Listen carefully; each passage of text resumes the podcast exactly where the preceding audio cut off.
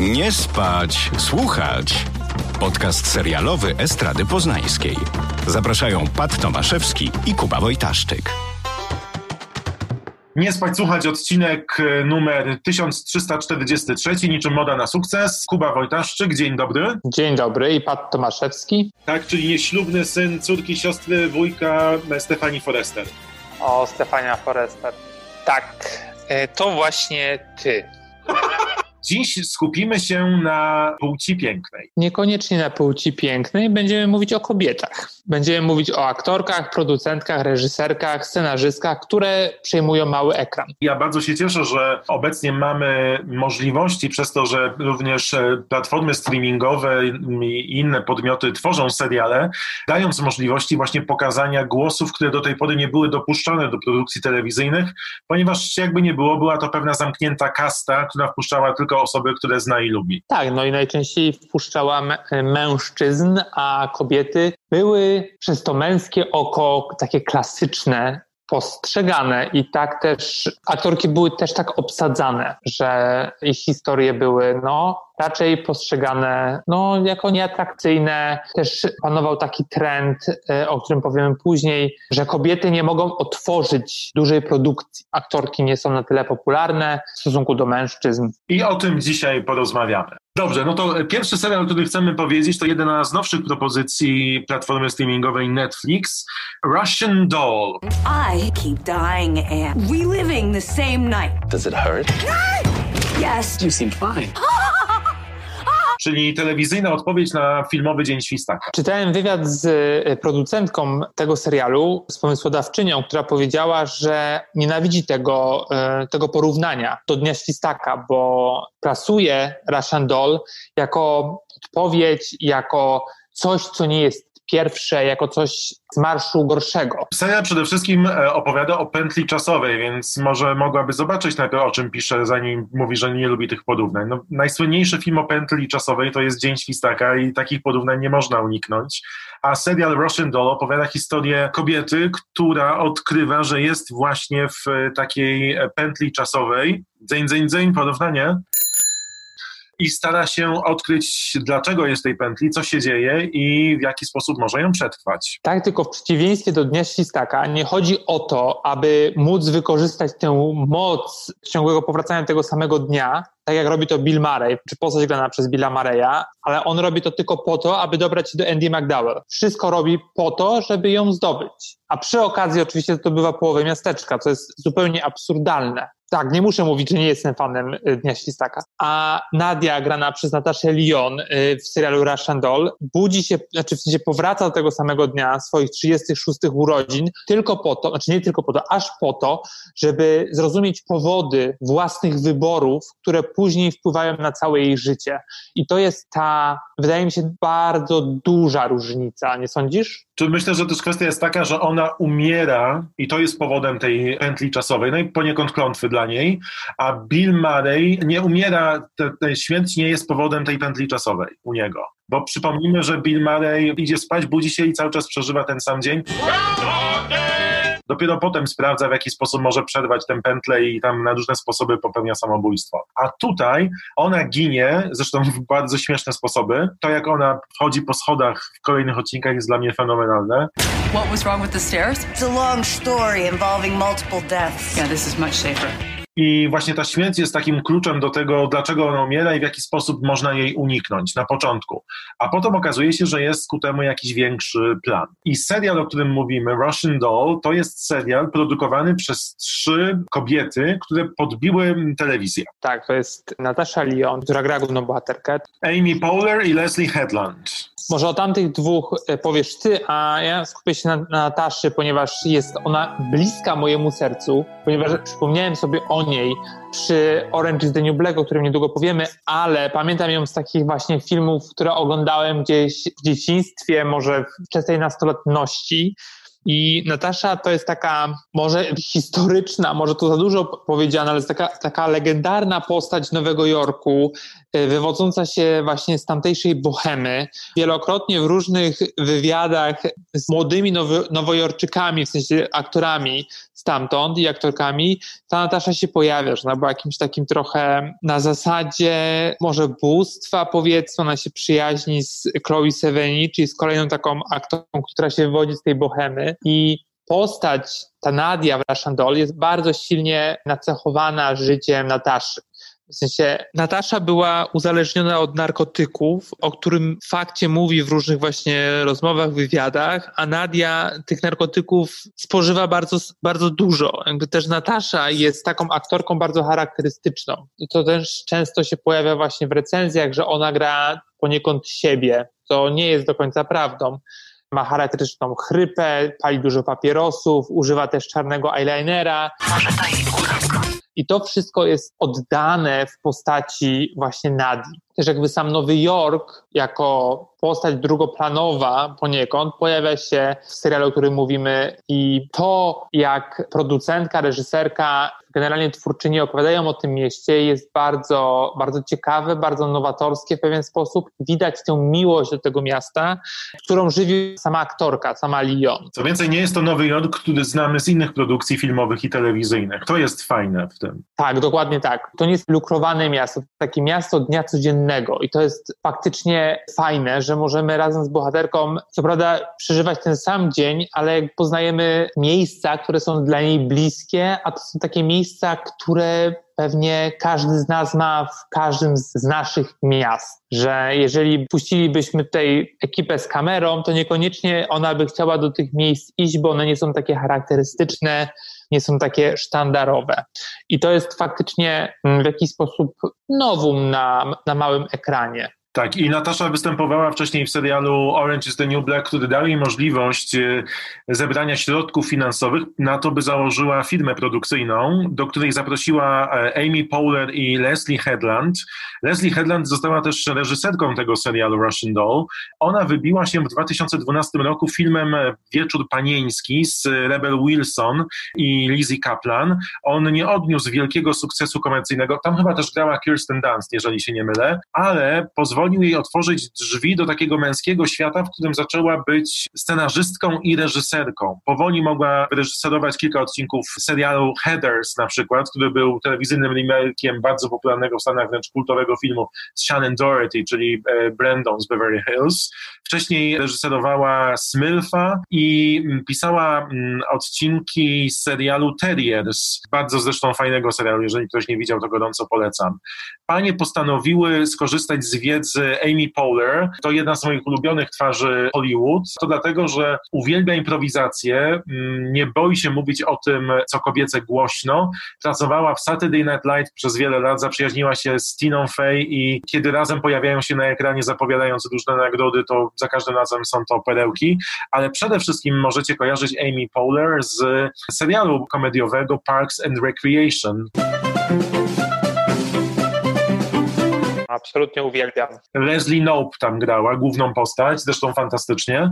I Amy postanowiła wykorzystać swoją sławę też w niecodzienny sposób, ponieważ uruchomiła nie dosyć, że platformę, która wspiera edukację młodych dziewcząt, to dodatkowo uruchomiła studio produkcyjne, w którym walczy o to, żeby realizowano programy i mm, seriale oraz filmy kobiece te trzy panie postanowiły razem opowiedzieć historię właśnie, którą Natasza gdzieś w głowie zrodziła, w konsekwencji czego mamy serial, który po premierze już został w pewnych gronach określony fenomenem. Wspomnieliśmy już o Orange is the New Black i wydaje mi się, że to jest dobry moment, aby wątek ten rozwinąć. The animals, the animals, trap, trap, trap Ponieważ, tak jak mówiłeś, Natasza tam się pojawiła, grała jedną z głównych ról. Trudno określić, kto tam jest główną rolą tak naprawdę. Dokładnie, bo to jest w tym najbardziej ciekawe, że ta pierwszoplanowość się zmieniała w zależności od sezonu. I Orange jest y, również już kultowym serialem Netflixa. Skończył się po chyba siedmiu sezonach, jeżeli dobrze pamiętam. Dobrze pamiętasz. Opowiada o grupie kobiet osadzonych w zakładzie karnym i śledzimy główną bohaterkę, przynajmniej przez, pierwszy, przez pierwsze dwa sezony, Piper Chapman, która jest biała, uprzywilejowana i która nagle trafia właśnie do tego więzienia przez błędy młodości, powiedzmy. Ładnie powiedziałeś. Premiera tego, tego sezonu odbyła się w 2013 roku i był to fenomen. A to dlatego, że wśród obsady znalazły się osoby LGBT, kobiety różnego koloru skóry, imigranci i niepełnosprawni. Coś, co nie było spotykane w Hollywood nigdy wcześniej. Zresztą nie bez powodu dopiero na Netflixie ten serial można było zrealizować, bo żadna ze stacji, nie mając znanego nazwiska w obsadzie, nie chciała go zrobić. Tym bardziej, że Orange nie miał tylko przedstawicielek, to znaczy nie było jednej Azjatki, jednej czarnoskórej, jednej lesbijki, tylko było ich wiele, różnorodnych kobiet z różnych, nie wiem, warstw społecznych na przykład, z różnych ras. Dostaliśmy coś faktycznie fenomenalnego wspomniana Piper, czyli ta biała uprzywilejowana, była tak naprawdę koniem trojańskim, że właśnie pod płaszczykiem takiej świetnie znanej i oswojonej przez dziesięciolecia białej kobiety mogliśmy zobaczyć zupełnie inną Amerykę, taką prawdziwą Amerykę. Wydaje mi się, że w tym momencie można wspomnieć o producentce, którą ty bardzo cenisz. Ty zdecydowanie jesteś jej fanem. Co, ja lubię to, że ona nie boi się podejmowania trudnych tematów. Serial Orange is the New Black, o którym mówi Kuba, wymyśliła w głowie na podstawie książki Piper Kerman Genji Cohen. Możecie ją e, kojarzyć, ponieważ Genji Cohen po pierwsze stworzyła trawkę. Little boxes on the hillside. Little boxes made of ticky-tacky. Stworzyła też serial Glow na Netflixie o wrestlingu kobiecym, który jest wspaniały, ale Jenji Cohen zaczynała w serialach, które były wielkimi hitami, bo pierwszą rzecz, jaką zrobiła dla telewizji, to był Riot z Bel Fresh Prince of Bel Air z Willem Smithem. Tam napisała jeden odcinek. Potem napisała jeden odcinek dla przyjaciół. Napisała kilka odcinków dla serialu Szaleje za tobą. Napisała jeden odcinek Seksu w Wielkim Mieście. Nawet Kochanych Kłopotów, Gilmore Girls. A potem dopiero w 2005 roku, jeżeli się nie mylę, stacja Showtime, biorąc pod uwagę jej charyzmę, powiedziała, chcemy zrobić serial o matce dealerce i może chciałabyś go napisać. Jenny Cohen postanowiła, że to będzie jej przełom telewizyjny i tak też się stało. Zatrudniono Mary Louise Parker i Trawka o kobiecie, dla kobiet, pisana przez kobietę, stała się fenomenem stacji Showtime i w czasach, kiedy święciła swoje sukcesy, była jedną z najbardziej popularnych produkcji, gdzie kobiety nie były idealnymi kobietami, matkami, nie wyglądały zawsze szałowo, miały swoje problemy, były opisywane bardzo szczerze i to też pokazało, że można też pisać o kobietach dla kobiet, przez kobiety i będzie to oglądane, bo to była zawsze obawa producentów. Kolejną cechą wspólną tych seriali, o których rozmawiamy, jest to, że aktorki biorące udział w tych produkcjach nie były znane wcześniej szerszej publiczności lub były znane mało. Dopiero te seriale, te produkcje wybiły je na prawdziwe, stworzyły z nich prawdziwe gwiazdy. Jednak patrząc na obecny rynek e, serialowy, możemy zauważyć taką tendencję, że gwiazdy hollywoodzkie, które mają na koncie czasami jednego lub dwa Oscary, przychodzą do telewizji na mały ekran i produkują coś. Serial, czy jakiś program, czy serial limitowany, czy czasami film. Jakby mały ekran stworzył miejsce dla kobiet, dla aktorek, które w Hollywood nie mogą znaleźć czegoś dla siebie, których Hollywood w jakiś sposób ogranicza. Oczywiście piję do serialu Big Little Lies który ma wspaniałą hollywoodzką obsadę.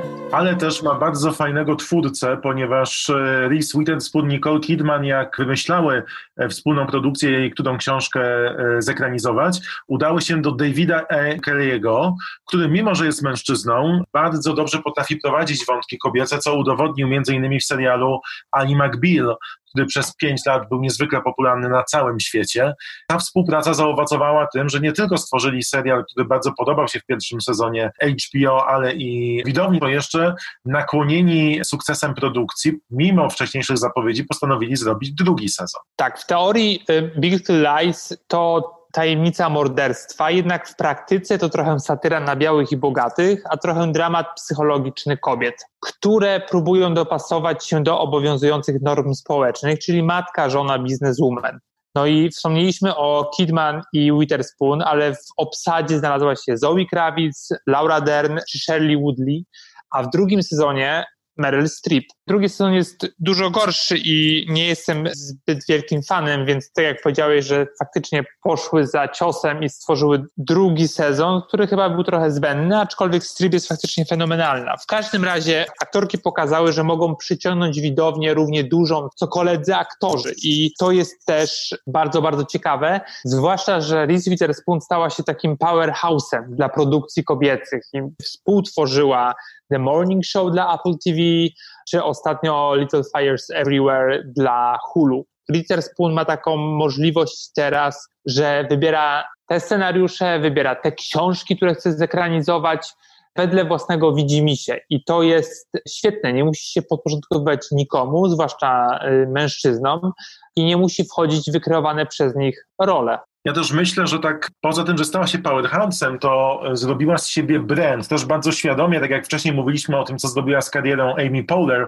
Reese Witherspoon ma świetnych doradców, bo ona nie dosyć, że tworzy własne rzeczy, to wspiera inne kobiety w dążeniu do sukcesu i właśnie też ta jej firma produkcyjna rozwija produkcje, które opisują życie kobiet z różnych perspektyw. To też bardzo ciekawe, zobacz, że właściwie ten rynek, który dzisiaj mamy, mm, serialowy i poniekąd też filmowy częściowo, powstał tylko dlatego, że aktorki postanowiły zrobić coś z systemem, który był złamany od początku. Dokładnie tak. A nie myślisz, że Witherspoon trochę wybiera, w sensie ja bardzo cenię to, co robi, ale zauważ, że ona wybiera trochę role, które są do siebie podobne. Kiedyś dawno temu grała w takim filmie Election. Election, tak, tak. To był absolutnie fantastyczny film, tylko że ta jej postać czyli kolejne jej postaci właśnie w Big Little Lies i teraz Little Fires Everywhere są jakby przedłużeniem tamtej postaci, tamtej dziewczyny.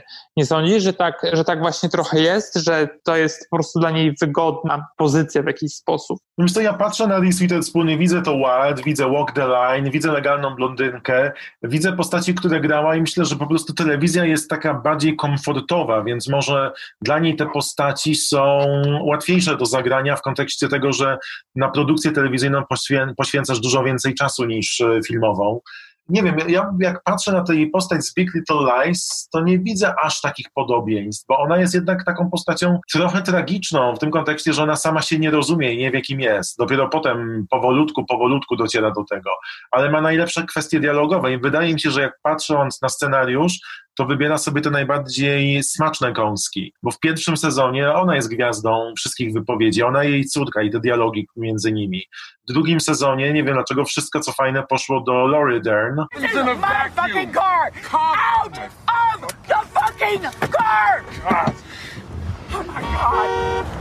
Oh my... Will somebody give a woman a moment!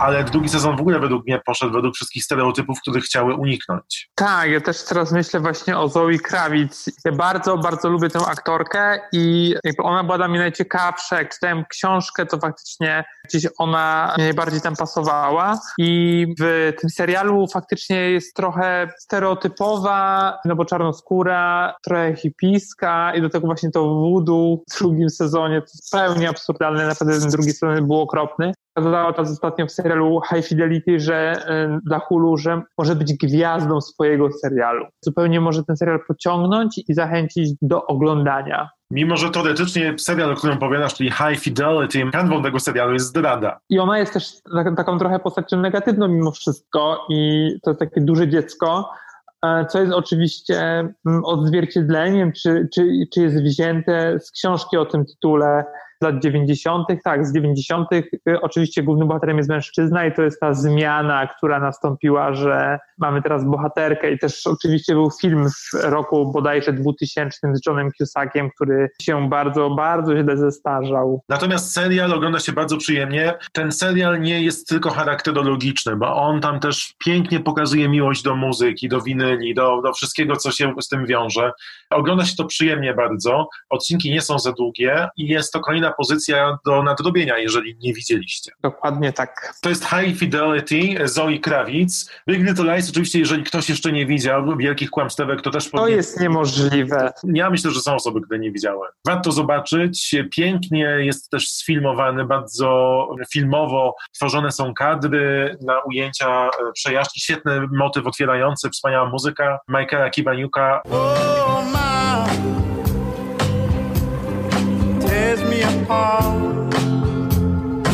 ale jest też taka jedna twórczyni serialowa, która zmieniła telewizję na zawsze. Bowiem wszystkie produkcje po 2004 roku, które wyszły w telewizji, są kalką produkcji Shonda Rhimes. Shonda Rhimes to obecnie jest jedna z najbogatszych kobiet, jeżeli chodzi o produkcje telewizyjne w historii. Wymyśliła takie seriale jak Grey's Anatomy, Chirurdzy, który obecnie jest w 16 sezonie, Skandal, How to Get Away with Murder, wymyśliła serial Station 19, wymyśliła serial Private Practice oraz Off the Map jednosezonowy, jakiś serial z Peterem Krause i wspaniałą e, aktorką, która grała w The Killing. Pomóż mi, bo zapomniałem nazwiska. Ta taka ruda. Tak, tak, tak, dokładnie. Miral Enos. O, Dziękuję. Mirel Enos wymyśliła też, i on przetrwał dwa sezony o oszuście, o parze oszustów, którzy się łapią nawzajem. I Shonda Rhimes stała się, mówi się o tym powerhouse, kobietą ze złotymi pomysłami, która zarabia największe pieniądze dla sieci telewizyjnych. Grace Anatomy napisała nie mając żadnego doświadczenia. Wymyśliła po prostu Meredith Grey, McDreamiego, postać graną przez Sandrę O, czyli Christine Young, Alexa Kalewa, Izzy Stevens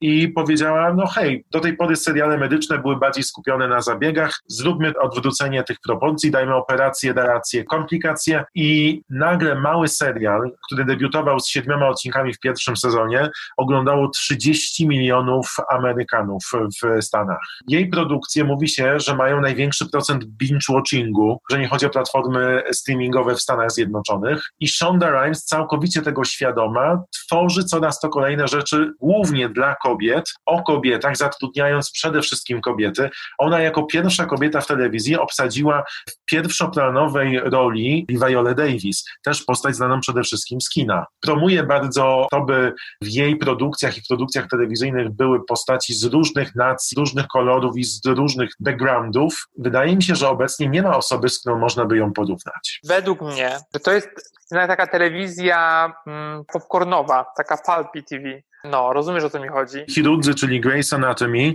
którzy są w 16 sezonie, mają na koncie dwa Złote Globy, z, chyba z 10 nagród Emmy, 220 nominacji, chyba jakieś 70 nagród, które, które otrzymali, kiedy te odcinki były naprawdę dobre. To jest takie pomieszanie quality i quantity, czyli ilości z jakością. Wspominając o tym, jak kobiety zmieniły oblicze telewizji, jaką stały się siłą napędową, no jest to jedno z ważniejszych nazwisk. Hello.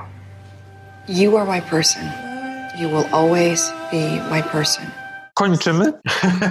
Możemy kończyć, bo tych tytułów i tych e, nazwisk będzie więcej. Pewnie w komentarzach rzucicie nam kolejne. I tak, jesteśmy świadomi brytyjskich seriali, jesteśmy świadomi Phoebe Waller-Bridge, Killing Eve, Fleabag i wszystkich seriali, które, o których teraz nie powiedzieliśmy. My mówimy o tym dlatego, że bardzo się cieszymy, że nastąpił ten wreszcie przełom, kiedy dano możliwość tworzenia wszystkim osobom, nie tylko mężczyznom, produkcji, które mają coś do powiedzenia. Issa Rae przecież y, w serialu Insecure też wspaniale opowiada o życiu bez woalki. Do dzisiaj mam naklejkę z napisem Broken Pussy. Mhm. No to teraz może nasz stały fragment y, podcastu, czyli polecimy Wam rzeczy, których obecnie słuchamy, które obecnie oglądamy. Ty, Patrycjusz, co nam zaprezentujesz? Ja chciałem polecić podcast, który tym razem nie jest bardzo rozrywkowy, ale jest niezwykle wciągający i momentami wchodzi pod skórę tak, że włosy stają dęba.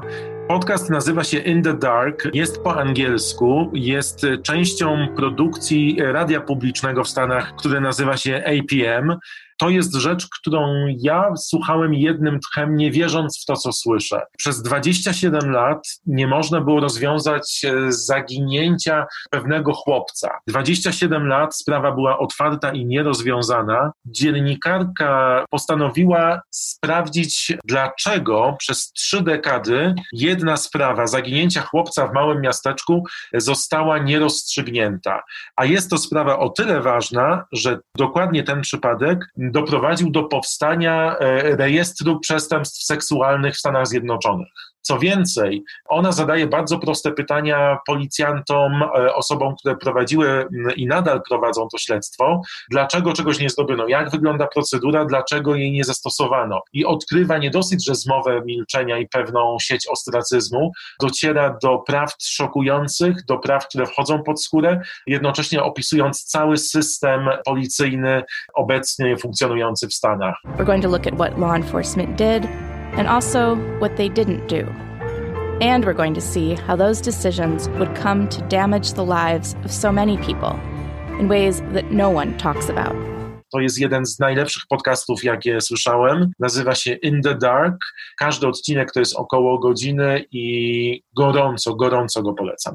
Kuba, co czytasz, co oglądasz, co polecasz? Amerykański film z 2017 roku, który nazywa się Columbus. Jest to debiut e, reżysera pochodzącego z Korei Południowej, który ma na imię Kogonda. I want to show you something. This was one of the first modernist banks in America. Who are you? God, shut up. I'm just trying to tell you about this building.